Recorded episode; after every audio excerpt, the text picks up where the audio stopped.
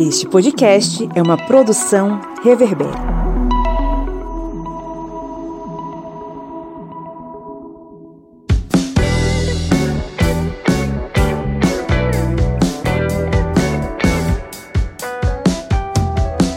Olá, historiantes! Está entrando no ar o FAQ, um programa de perguntas e respostas que vai responder as dúvidas mais frequentes sobre história e outras ciências humanas. A partir de hoje, é assim que abriremos nossa semana aqui no podcast. Toda segunda-feira, uma dúvida será respondida aqui com explicação direta e objetiva comigo, o professor Pablo Magalhães. Vamos para o nosso primeiro FAQ? Sem dúvida alguma, você já deve ter ouvido falar que a Revolução Francesa foi um evento em que uma burguesia descontente com o governo absolutista resolveu se rebelar e promover uma profunda revolução baseada nos ideais da igualdade, liberdade e fraternidade. Diante de um quadro de pobreza geral, sem ter sequer o que comer, os burgueses teriam tomado as rédeas de um movimento que culminaria com a execução do rei. Mas e se eu dissesse que a história não é bem assim? Vamos começar com uma provocação sadia. A Revolução Francesa foi uma revolução burguesa? Antes de responder a pergunta, deixa eu te lembrar de clicar em seguir nosso podcast e ativar o sininho para receber todas as nossas novidades. E se você estiver ouvindo a gente no Spotify ou Apple Podcasts, não esquece de dar cinco estrelinhas para fortalecer nosso projeto.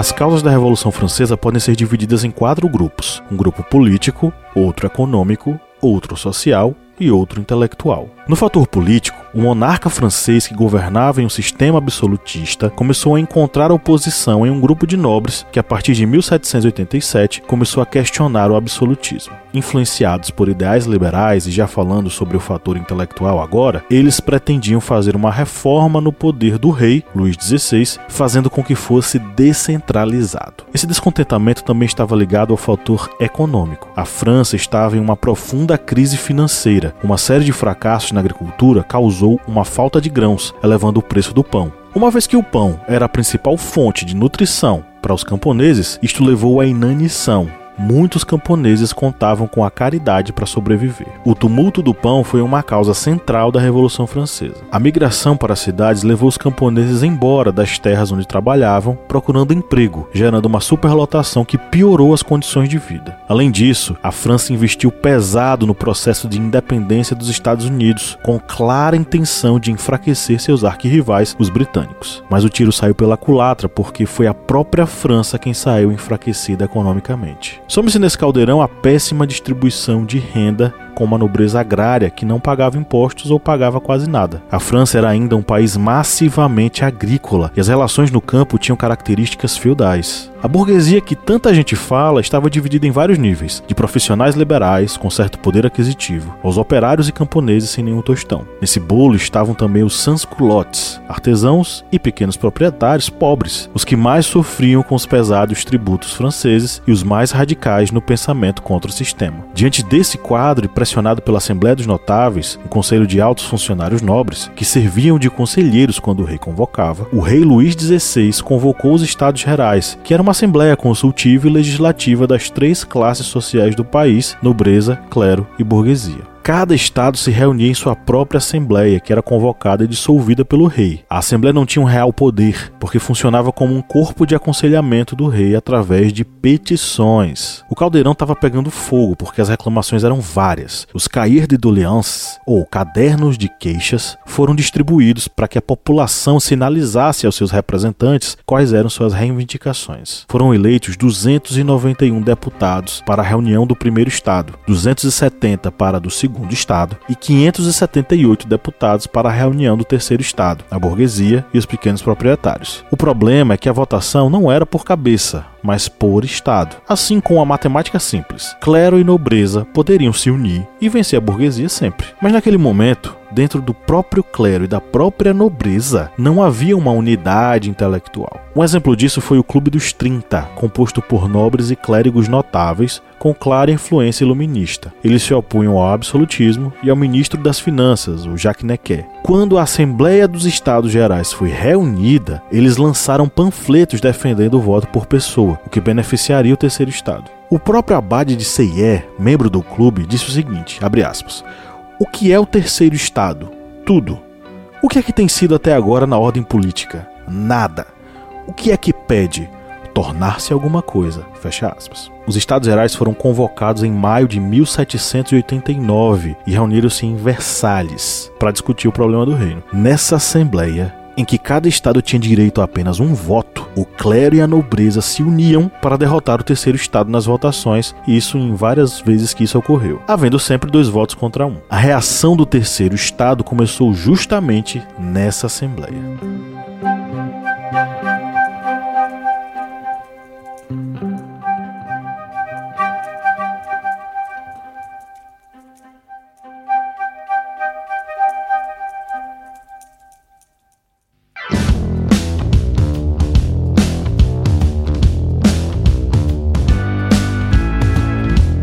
E aí, tá curtindo o trampo? Saiba que você pode contribuir com a gente no apoia.se barra historiante por apenas R$ reais mensais. Você ajuda o projeto e ainda recebe recompensas, podcasts e vídeos exclusivos, mini cursos, sorteio mensal de livros e muito mais. O link tá na descrição do episódio.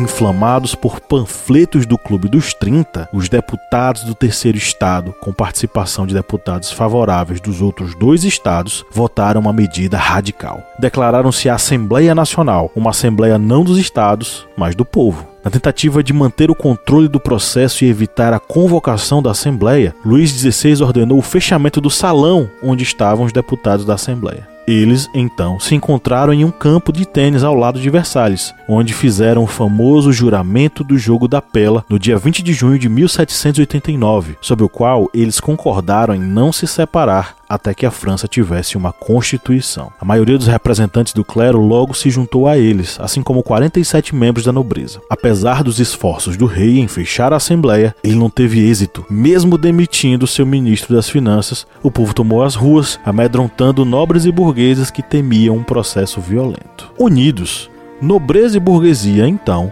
instituíram um governo provisório comandado pelo Marquês de Lafayette, membro do Clube dos 30 e partidário do fim do absolutismo. Só que Lafayette não imaginava um governo do povo, democrático. Ele desejava, como seus colegas, uma monarquia constitucional com um rei com poderes limitados. Bom, o passo seguinte foi a famosa queda da Bastilha no dia 14 de julho de 1789. Para compor uma guarda nacional, eles saquearam a prisão da Bastilha, onde tiveram acesso a armas e pólvora cairia dessa forma um dos símbolos do absolutismo. A queda da Bastilha causou profunda emoção nas províncias. Temendo o radicalismo nos campos, na noite de 4 de agosto, a Assembleia Nacional Constituinte aprovou a abolição dos direitos feudais, gradualmente e mediante amortização, além de as terras da igreja terem sido confiscadas. Daí por diante, a igualdade jurídica seria a regra. Depois disso, a Assembleia decidiu elaborar uma Constituição. Na introdução, que seria determinada a Declaração dos Direitos do Homem e do Cidadão, os delegados formularam os ideais da Revolução, sintetizados em três princípios: liberdade, igualdade e fraternidade. Inspirada na Declaração de Independência dos Estados Unidos e divulgada em 26 de agosto, a primeira Declaração dos Direitos do Homem e do Cidadão foi a síntese do pensamento iluminista, liberal e burguês.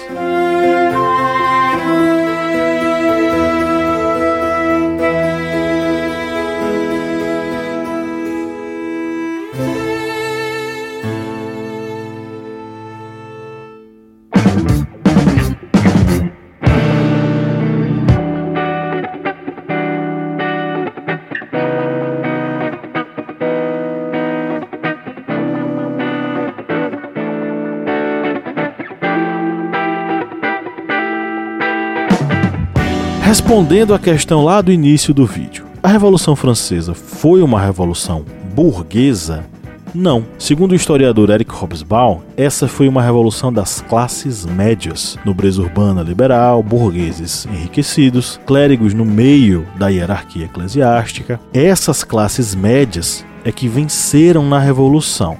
Mas, se você me perguntasse qual classe saiu vitoriosa e fortalecida após a Revolução Francesa, aí a resposta seria a classe burguesa. Porque no final de todo o processo e todas as reformas que aconteceram, as classes burguesas ligadas à burguesia é que sairiam mais privilegiadas e vencedoras desse processo. Mas e a guilhotina e o terror de Robespierre? Bom, aí já é papo para um próximo episódio. Chegamos ao final do Faca Historiante e aí, tiramos as suas dúvidas? Lembrando que você pode mandar perguntas diretamente para a gente no e-mail contato@ohistoriante.com.br. Quem sabe a sua pergunta não vira um episódio por aqui, não é mesmo? Eu fico por aqui e até a próxima.